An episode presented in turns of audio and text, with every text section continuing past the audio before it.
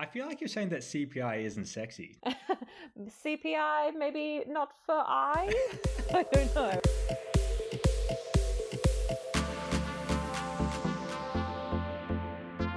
Hey everyone, good to be back with you for another episode of the Finance Burrito. My name's Tom Watson, and aside from being a host on this wonderful podcast, I'm also a journalist at mozo.com.au, a financial comparison website. And of course, I, you know, better introduce the other half of the burrito, um, and that's my colleague and fellow journo, Liv G. Hey Liv, how's your weekend? Hi, Tom. Good. It was very solitary. Um, I don't think I realized I didn't really leave the apartment because we just had food and we played some VR video games and just sort of, you know, kept track of the news and watched what was happening in the, the US election. Oh, it's all wow. kicked off. Yes. So drama. Exciting. Plenty going on. Are you going to be glued to the telly this week?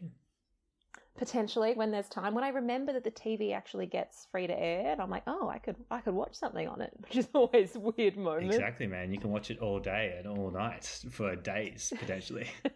24 7 news on a constant cycle. but um, I think, speaking of spending sort of too much time and money on video games and never ending uh, TVs, um, what we're talking about today is lifestyle inflation. That is our main topic of conversation. So we'll get into the good, the bad, and how to keep um, that kind of experience in check. Hey, I'm looking forward to that. That's a really cool subject. Um, but you've also done a really cracking interview with uh, someone who pulled up stumps and moved away from city living during COVID. So uh, we'll hear about their journey later on in the show. And of course, finally, we will spill the beans on a contentious topic for uh, anyone that's ever lived at home with their parents as an adult. So we're talking about uh, how much should you contribute? Oh yeah, family feuds ready to ready to rumble on this one. But um, first, we should get into the meat. So this is the part of the episode, as you all know, hopefully, where we bring in some stats, some research, and hopefully some useful personal anecdotes to break down a topic. And today, the topic is lifestyle inflation. So we've been wanting to talk about lifestyle inflation for a while because it is an interesting concept. Um, but it's kind of prime time now uh, to to finally do it since inflation has uh, been in the news the last couple of weeks. Yeah, you know, it has. Uh, kind of like perfectly timed, actually, because the Mm, ABS. we're pretty good at that. yeah, oh, we're so good at that. Uh, so the ABS uh, recently released um, their quarterly CPI figures. Um, and for anyone at home who doesn't know, CPI is Consumer Price Index or the Consumer Price Index, which is used to measure household inflation.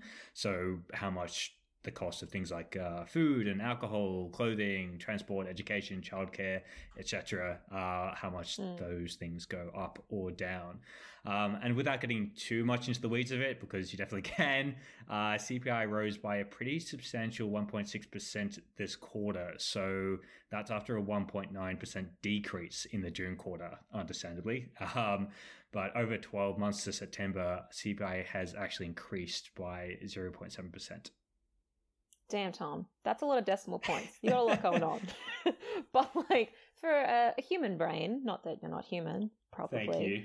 um, inflation inflation's important because like it affects the value of our money essentially, and therefore our power to spend and save, which is linked to pretty much everything we do financially. I feel like you're saying And, that um, CPI isn't sexy. CPI, maybe not for I. I don't know, but I mean, you know, it just depends. I'm not. Maybe I'm not always. I'm not always up for numbers, Okay. but you Fair know, enough. it's still important. and I mean, I think we touched kind of on this a few episodes ago when we talked about salary negotiations. That was episode three. If anyone's interested in going back and listening to it, um, but inflation is really relevant here because if your pay doesn't rise at, by at least the pace of inflation, so as if inflation goes up, hopefully you'll get a pay rise, you're effectively going to be earning less. Yeah, uh, that's a really good point. So that we really want to ram home all the time um, because it's a Mm. good reason to fight for that higher salary um, if you can. Always. Yeah, definitely. um, but I mean, pay rises obviously really great and all, uh, no doubt about that. Um, who doesn't want more money to spend and Mm. save in their life? Uh, I do. Uh, which everyone else does. Um, the problem is, uh, and you mentioned keeping pace before Liv. Um, the problem mm. is when people's lifestyles start outpacing their income, um, aka today's topic, lifestyle inflation. Uh, falling to lifestyle inflation seems like something which would be like super easy to do, uh, especially if you've just come into full time work um, and you're you know swimming in more money than you might be used to. But has it ever happened to you, Liv? Yeah, I think normally I I say no to this kind of thing, but I was actually thinking about it. I'm like, it's happened quite gradually recently as I've been working from home mm. and there's been social restrictions in place, so I haven't been like going out to dinner or to events with friends as much. And so, so I kind of had a bit of extra cash because I'm employed happily. Um, but instead of saving all of it, I used some of that money I was spending on going out just sort of buy like better quality groceries and like nice wine, like nothing crazy, but just everything a little bit better. than I can totally imagine before. you doing that. Yeah, just a bit swanky um, compared to my normal like basic budget shop. Um, but then I was wondering, I'm like, I, as I start going out and seeing more people again, I'm going to have to cut back on my luxury grocery shop. And I'm like, can I can I do it? I don't know. I've gotten used What's to it. What's the bougiest thing that you've been buying? I get deliveries of um, organic, like sulfate free wine, and it's still a bargain because it's 10% off when you get uh, a case of six. So, and it's free delivery, but it's very, it's like, the sort of like me- median thirty dollars a bottle, which for me is a bit of a yeah. bit of a jump. Yeah, that's yeah. that's not. Ooh la la. what about you, Tom? Um, yeah, I was thinking about this too. Um, so mine example is probably a few years back when. well, when I was at uni, I was working casually, right? Um, as a lot mm. of hmm. us would have been, and living in a share house. Um, and even doing that, it always seemed to me like there was you know plenty of money um, to spend on stuff and even save and go traveling. Um, hmm. You know, like I, I, worked hard, but I always thought that you know, well, when I'm on a full time salary, I'll just be living the life because I'll have so much you, more money. Um, you were like, I'm going to be a king. I'm going to be a hundred percent. Yeah, I'll be sitting Imagine my big like Smaug esque pile of gold. I feel like that's yeah, not the first totally. time we've referenced Smaug on this. Maybe not. No. big Hobbit fans. Um, but you know, looking back, I don't think I appreciated how crappy our house was and how crappy everything that we owned inside the house was too.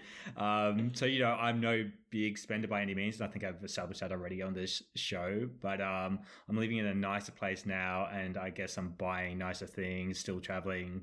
So even though I'm on more money than I was back then, um, it, it's it's kind of it's kind of hard not to have like inflated you know your lifestyle my lifestyle um, over that period. And that's kind of like the point of making more money as well right? You've got to kind of balance the two at the end of the day. Yeah have a bit more fun while you're saving for sure yeah. So when you sort of you know you left your motley crew in your share house and you moved into a nicer place did you kind of feel maybe pressure, but also just maybe a want to fill it with more nice stuff instead of milk crates or whatever. We actually did have milk crates, and looking outside of my balcony right now, we actually still have a milk crate, so I have not upgraded that. Um, but yeah, de- yeah, definitely. Like, I mean, I had to out of necessity because we just own nothing of worth yeah. or goodness, and also I needed to impress upon my girlfriend that I was like a decent human being. So yeah, we ended up buying like a washing machine and a fridge, and then that turned into like a nicer TV and like gadgets and yeah. all that kind of crap, which we probably didn't yeah. need to buy, but we did. Yeah, well, I'm gonna I'm gonna throw a little a little history at you. Oh, okay, and um, tell you that this is something you've experienced called the Diderot effect. The what?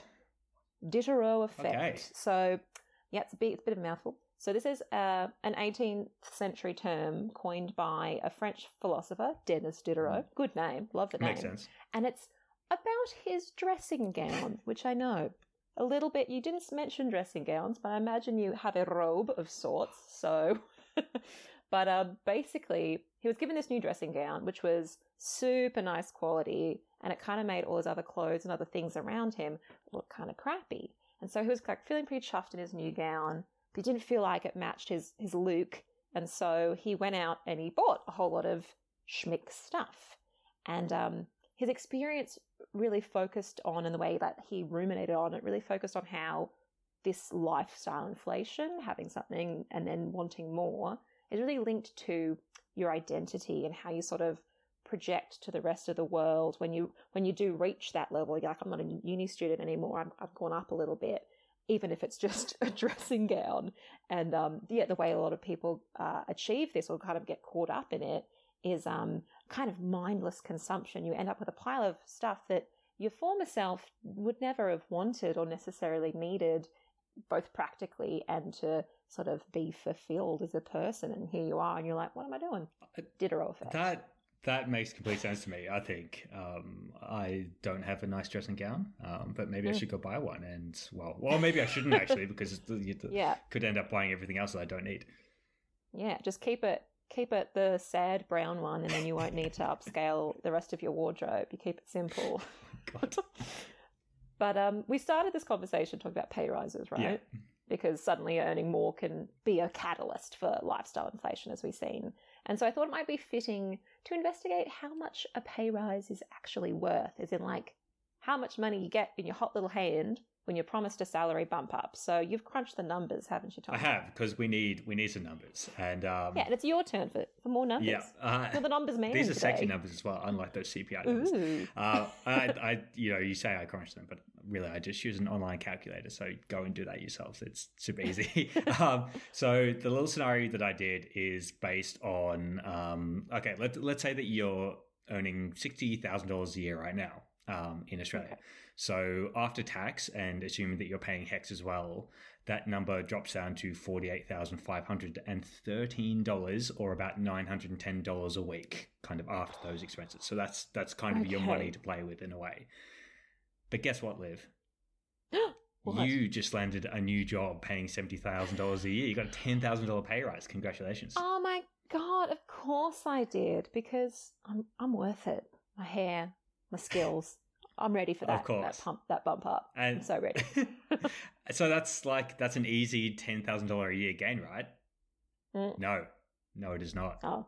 The real oh, increase after tax and HECS between sixty thousand dollars and seventy thousand dollars is actually almost half, five thousand one hundred and fifty dollars a year, or about hundred dollars a week extra.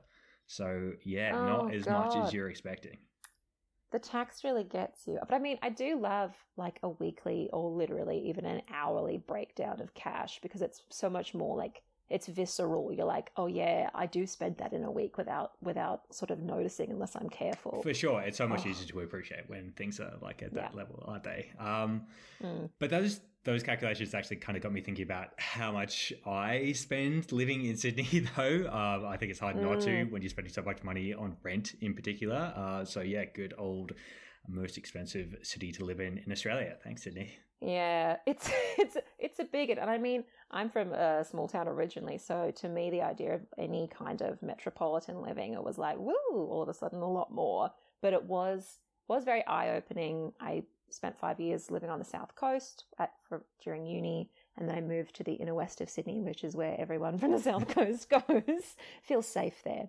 um, and just seeing how money could disappear into things like like Uber rides and food delivery and public transport and fancy restaurants, which were sort of either not available or you just weren't doing it as often in Wollongong. Like literally, Uber only came in there a couple of years ago, and so it was just like it literally just didn't exist. It wasn't part of my weekly spend it was weird. It, and that makes and, complete sense, right? You know, um, and you've actually gone away and dug a little deeper on this whole topic um, by chatting with someone who uh, kind of turned that experience on its head.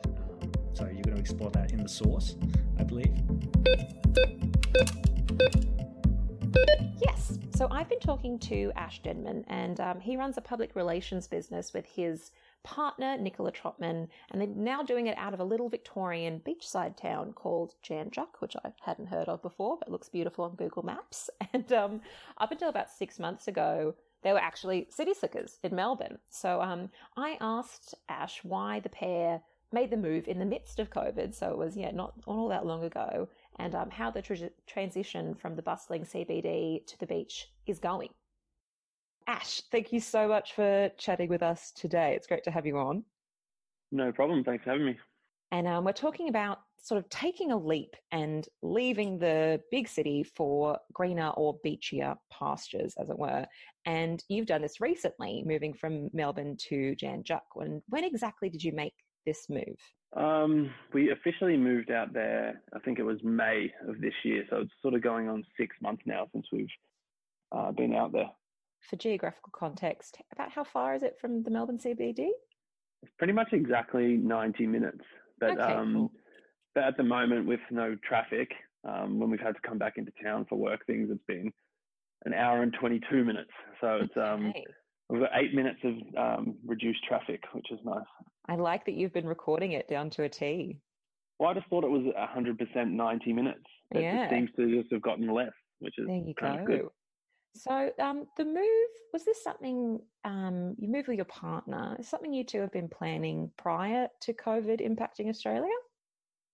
Uh, we've always, uh, well, I grew up on that sort of side of town um, Okay. in a suburb called Williamstown, and that was kind of where I sort of always headed for family holidays and, and you know, even trips with friends as I got a little bit older.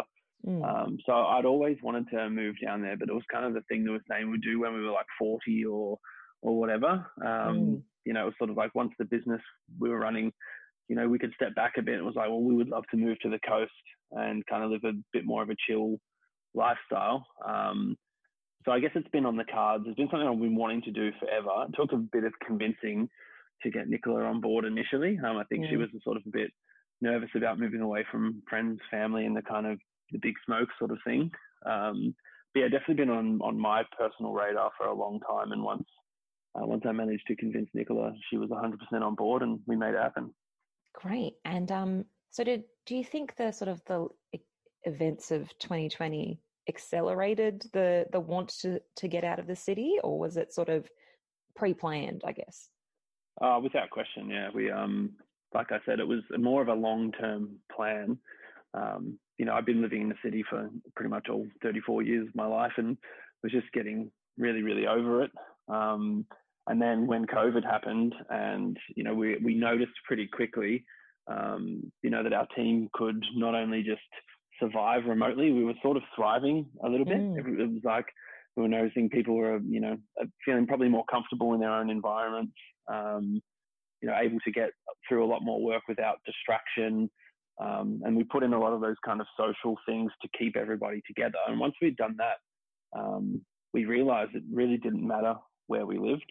Mm. Um, you know, we, we were we were sort of we are pretty staunch advocates of being in the office. You know, prior to COVID, so we were kind of like we need to be together. Um, we've got to all um, you know collaborate in person to be as creative as possible or whatever. Um, but then once we noticed that um, it wasn't that wasn't necessarily the case, our our tune changed pretty quickly. And um, yeah, if it wasn't for COVID, we definitely wouldn't have been in, in the position to move down there because I think we would have been stuck in our old ways. So, yeah, sort of open a new a new approach to to the way we run things. Can you tell me a little bit about the the business you run together? Yeah, it's called Greenpoint Media. Um, essentially, it's a PR and communications Cool.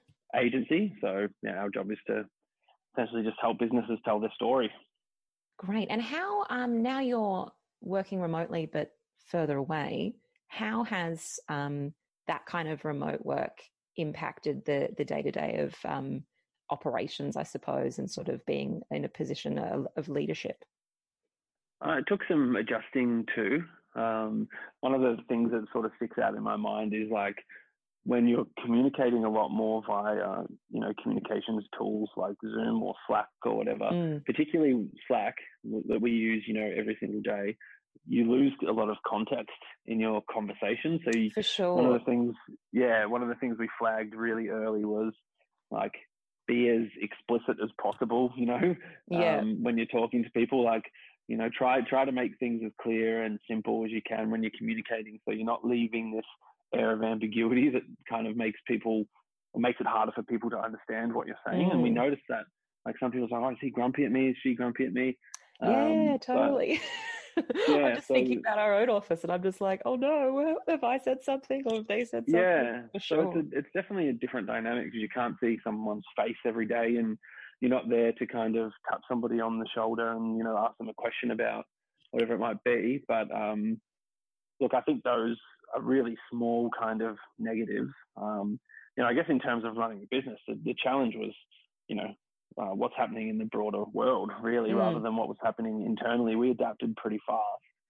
Um, and being like a creative business where everything we do, you know, it's pretty much online and a few different programs we use. So, um, you know, we're able to pick up and sort of go anywhere. So I think it was just more about putting in those rituals as a business to make sure we stay connected as a team. And, um, you know, I started doing things like mental health check-ins with all of our team members to make sure they're all doing okay, which is probably yeah. not something I was I was doing before.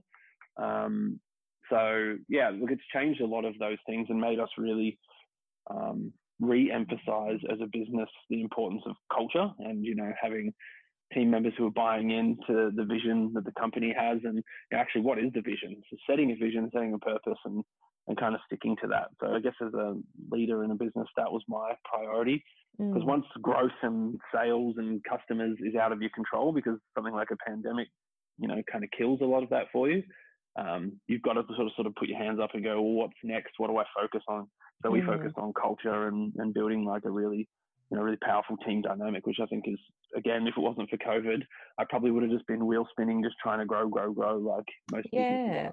It's almost like take advantage of the downtime if you have to have it a little bit. Make oh, yeah, absolutely. Yeah. Um, Refocus and all those kind of things. Yeah. Yeah. I, I think probably, probably need to address a few of the personal sides of a big move like this. So, sure um, after you moved, was it sort of the idyllic kind of sea change you were expecting, having lived there before yourself, or did um, you and your partner sort of encounter some other barriers that um, you weren't expecting? Um, I mean, where we moved to, like, absolutely love it. It's really mm. beautiful. Mm. you know, we're really close to the beach, and it sort of ticked all of those kind of boxes off for us. You know, we both of us have started surfing as much Sick. as it sounds like city, city slickers moving to the coast. It's like, I think we've pretty much embraced it, you know, and we've met some, some cool people. Um, you know, I work from a co-working space up there a few days a week. So I've been able to make some social connections that way. Um, and a few friends who already live down there. So, um, I think the, the barriers were kind of almost non-existent, but the thing we, we noticed, you know, it was like just a change in you know the the feeling. We're so used to being so hustle and bustle and fast sure. and meetings every day. And then it's just kind of like it just completely stopped you know it was really weird. Um, i guess that was the main thing. And then with the whole covid situation going on like none of our friends and family from melbourne could come and visit us so it was sort yeah. of we were kind of on our own in our own little bubble even though we had a lot more freedoms down there than people in melbourne did mm, um, yeah no house we still, at least yeah, we've we still haven't had that. So mm. um, yeah, it's been six months, and we've had like three or four of our friends and family kind of able to come down and visit us during that really kind of brief period where the restrictions were lifted for a minute. So yeah. Did um in, in terms of the financial aspect of of moving and then sort of moving away from CBD where sort of the cost of living is generally seen as more more as higher, did any big expenses come up which you didn't anticipate or has it sort of been what you expected in terms of spending? Um, well, I guess we, I mean, we bought a house up there, so that was yeah. the you saw that coming. That was the the mammoth expense that kind of mm. um, that we had to dive into, you know, before we did anything. Um, but I mean, the thing is as well, it's like, you know, from talking to my my mate who's been living down there for over a year now, um, he's saying, you know, you you can't spend your money down here. so, yeah.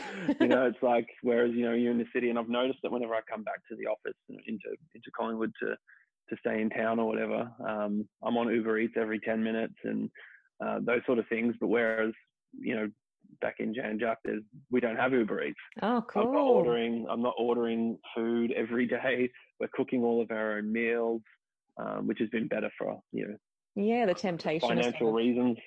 Yeah. Taken so, away but I guess spending wise, there hasn't been much to spend money on. I think for anyone, I've, I've, sort of heard that most people have got more money in their bank accounts, you know, who were yeah. who were able to who were able to stay gainfully employed during that time. So totally, um, yeah. Look, I think it's we've probably you know been able to spend a bit less.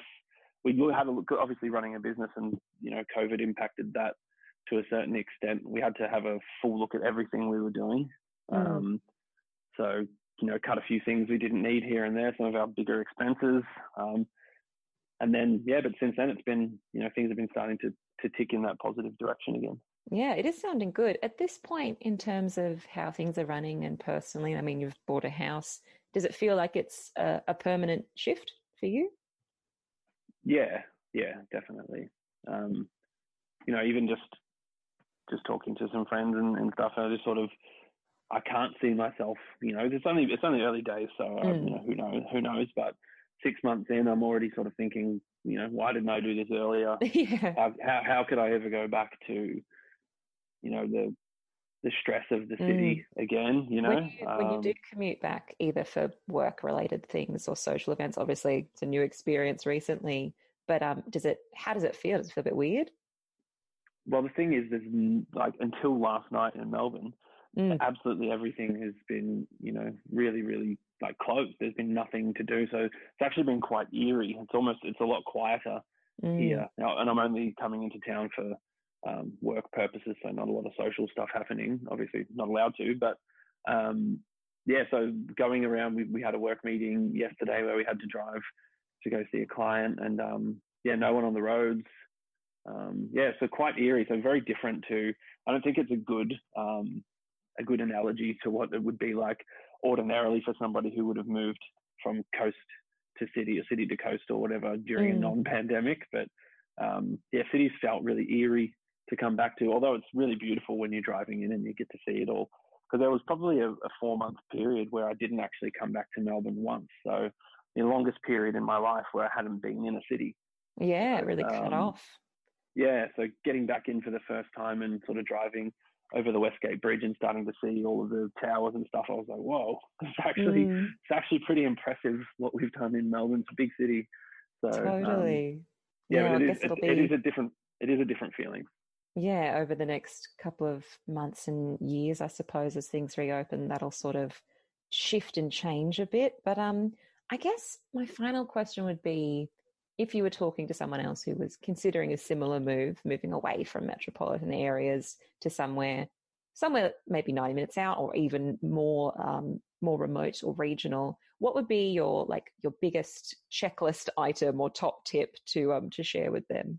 I'd probably think just um, you know know know where you actually want to move. We we had a we had our sort of sight set on this particular location.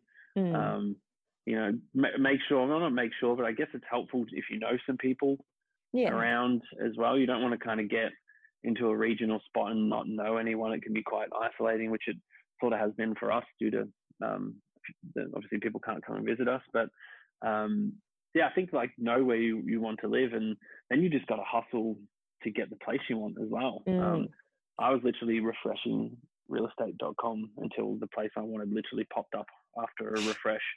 And then I, this is the one I called them. And then, you know, 24 hours later, we were down there looking at it and had bought it, you know, 24 hours later. So, wow. Um, so I think it's just, particularly as people look to move more regional now, obviously, as we've done, um, you know, there's, there's, a few trends happening around, you know, people wanting to get out of the cities. I think it's going to get more competitive. So you've probably got to be on your game um, mm. and try and snag a good deal when you can.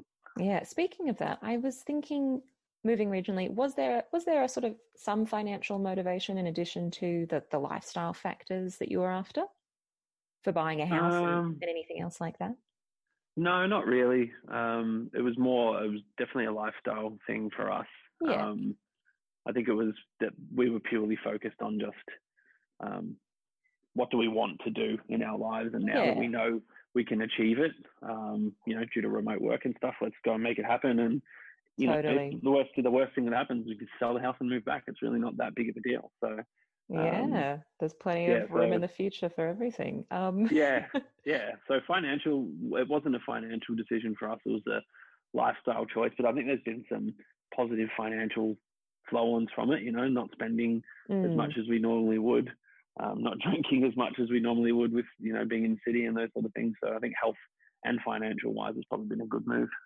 For sure. All right. Well, better leave it there, Ash. Thank you so much for the chat today. Cool. No worries. Thank you. So I have two big takeaways there. Uh, first of all, mm-hmm. It sounds like an ideal move. Like there sounds like so many upsides, um, Mm. and it sounds like they've done this very well. Um, secondly, like shared experience with the lack of Uber Eats and the massive savings that that can provide. That was like my biggest Right. takeaway. I was like, wow, okay, yeah, I guess if you don't have the chance to spend money, then you're not going to spend money, right? Yeah, and you're like, do I have an addiction to home delivery of food? Maybe. Yeah. but yeah, I'm the same. I feel like the, the ocean is pulling me back towards it um, because it's, it's where I came from. And I'm like, I have free time. I could be swimming in the evening. But I think for now, I'll just have to be satisfied with the beans.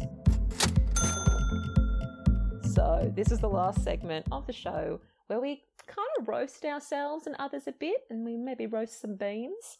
Um, and it's generally about some of the awkward financial blunders or more outlandish experiences that we've had. Yeah, and since we've been talking about moving and spending more, we thought it might be, you know, a good idea to talk about the opposite today. So the question that we're posing to ourselves and to all of you eager, eager listeners is: if you live at home with your folks, or you did, do you treat your parents and family like any other roomie? So splitting bills and chores Ooh. down the middle, or can you get away with less financial responsibility? No, that's it. I feel like it's a tough Mm. one because it's it's gonna be like just before anything else, it's gonna be dependent on your family's finances, your kind of your experience with money growing up, and what life stage you're at, and sort of across all of that, some of the cultural expectations that that can exist in regards to like to family in that way. So there's a lot there's a lot to think about in there. Okay, so well, let's cut out the real like young guns then, like the 18, Yeah. 19 year olds on a gap year or in their first year of uni and they're looking for a place to live. Let's let's talk about people after that life stage. Okay. Well, yeah, we'll give them a Yeah. break. I feel like you're so fresh. You're just little babies, just emerging from your cocoons. yeah. Um, so when you're sort of not considering that group, I'm pretty strict on this, and I say you got to pay your dues. So if you're you stick, say you're- you're not you're not a baby, you're sticking around to your mid twenties or even your thirties, which I think is becoming a more common phenomenon. Oh, definitely. yeah. Um, and you, yeah, and you're doing so in an effort to save money while you study or while you kick your career off because your parents are like, yeah, totally, that's fine. And then it's just, it turns out cheaper in every way. But essentially, like, I kind of see it as you're a little, you're, in a way, you're, it, when you approach it like this, you are profiting at your parents' expense because they are paying rent and bills or whatever. And you should, at the very least, pay your percentage of the you know, whatever electricity you use as a third of the household and groceries and whatever they might, you know, get in rent for your room if that were an option. yeah, you know? I I get that. Do you, do you think this is coming out of jealousy from both of us though? Because neither of our parents like they don't live in Sydney, so we No, don't have my this. mu- My mum would have loved me to Oh, stay really? longer. I was like, I'm out of here. I gotta, I gotta, I gotta party. Oh wow, okay, Yeah. okay, so totally wrong with I was ready. I mean, I think personally, I think it comes down to like the capacity of the parents. Um, but I, I, Yeah. I, like generally agree with you. Like if you're earning, you should probably be chipping in. Um, maybe it doesn't have to be as much as like you know someone that some random that would come and have that room, but you know something, something, something No, to my, make my, things my right. rates are very strict for my Oh, children. are they? Yeah. So your, your market rates for your kids are. Maybe, yeah, we'll see. you know so I, I i think it's i think these things are kind of good just for like your own financial independence and like the realities of life Yeah. right like it's good to be able to pay rent and to pay your own phone plan and car insurance and just chip in for groceries and yeah get used to those kind of realities Yeah, otherwise you're going to be out in the world and all of a sudden have to learn all those things in one big go, and it's going to be too much. Terrifying. But like also my other rules for my tenants, which I don't have, is you know run a vacuum around the place every once in a while. Make sure you clean the kitchen and stuff because that's also essential roommate. You know realities that you're going to have to you're going to end up getting in fights afterwards if you don't learn how to do that. So yeah fair enough i mean i feel like you're more of the hard ass here and that i'm Yeah, the lovely kind of accommodating parents to be uh but yeah I also just don't. I like vacuuming. I find it quite soothing. I actually so- agree with you. I find it really soothing too. I'm the Oh, vacuuming yeah. person guy in our household. Lovely. We'll vacuum together sometime. But it sounds like the most boring thing compared to vacuuming. um, but I, I, think we can agree that financial life skills are important no matter your parents' income. Um, so yeah, kind of a bit of agreement there in the end. For sure. And that's why we're here at the Finance Burrito to help you get there. And I mean, you know, if you do decide after this episode to go make a chore wheel and set out some money rules, I think that would be great and you can attribute it to the Finance Please Burrito. Do. And in in you know as payment give us a review and a subscribe if it totally changes your life. Please do. Um, and until next time you can catch plenty of you know money saving ideas and insight from our show on our facebook and instagram pages. So uh, go give those to a follow please. And uh, we'll see you in a couple of weeks yeah, as always, big thanks to Gemma and Jada, our researchers, Claire, our producer, and Rihanna, our social media manager. Thanks, guys. See you soon. Just remember, as Mozo writers, we're providing general financial product information. So we're not taking into account your specific financial situation, needs, or personal objectives. We are not recommending any specific product to you. The best advice we can give you is to make your own financial decisions or seek out independent advice. This podcast was brought to you by mozo.com.au.